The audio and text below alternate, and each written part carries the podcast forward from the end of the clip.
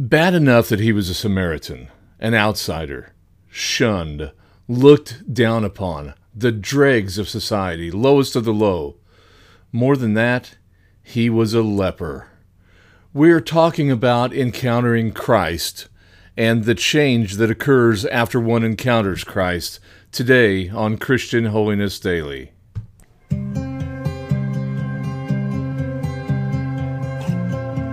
Holiness is perhaps the most misunderstood concept in Christianity. Anyone who has striven to follow the life of Christ will tell you that it is impossible. No one can match His love, no one can match His grace, and no one can match the compassion of Christ. For no one but Jesus is perfect and holy. Once the believer is filled with and empowered by the Holy Spirit, though, he or she is filled to the brim with the love of Christ and desires nothing more than to please God and follow in the footsteps of Jesus.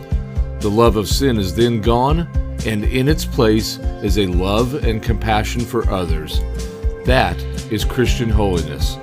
And this is Christian Holiness Daily. Levitical law separated the leper from the rest of society. Lepers lived at a distance, never again to touch their loved ones or speak with them intimately. Never could they hug their children or kiss their spouse because their family would then catch the disease. Leprosy is highly contagious and it's spread by contact through water droplets like a cough or a sneeze or a runny nose or sweat.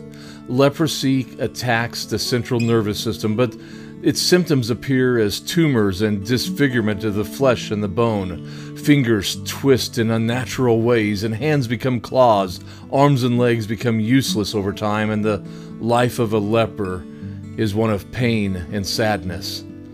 Lepers suffered so greatly that people in the time of Christ naturally assumed that they must have been afflicted because they were paying for some terrible sin. And why wouldn't they think that way? We still think that way today. To some extent, it was near the end of his ministry when Jesus, passing through an unnamed village between Samaria and Jerusalem, was called on by ten such lepers. In keeping with the law, they called from a distance, Master, have mercy on us. His answer may have seemed strange to us, but that is only because we don't live under the law. Go and show yourself to the priest.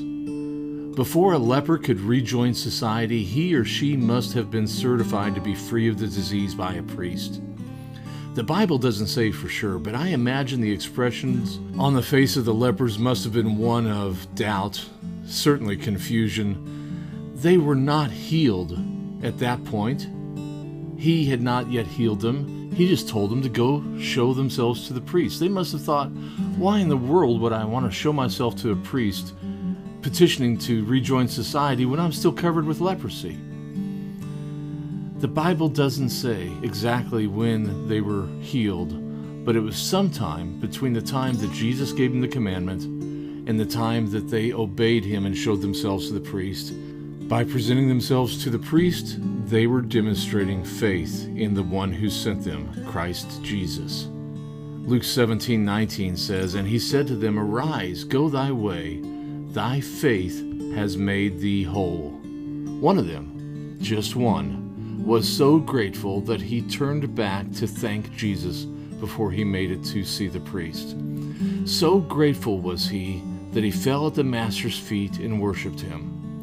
As soon as he saw that his faith had made him whole, he praised Jesus. Well, didn't I heal ten people? said Jesus. Of course, he knew the answer. Where are the other nine? Only one has found it in his heart to return and praise God, and he is a Samaritan. Christ once again reminded his followers that their prejudice against their neighbors is simply wrong. Get up, he tells the Samaritan. Arise and go your way. Your faith has made you whole. The leper's mission had changed. Before he turned around to express his gratitude to Jesus, his mission had been to see the priest. Now healed and made whole, he received new instructions from Christ Go your own way.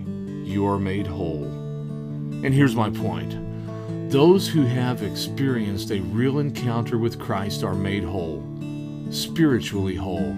Their lives are renewed and made complete, and they simply cannot go on living like they once had. They are compelled to follow Jesus. Their missions change. Christ sends them in a new direction. They receive change of plans. Their hearts have been made whole. Their lives have been made whole, and their minds have changed. Their entire lives consequently change. Have you been made whole?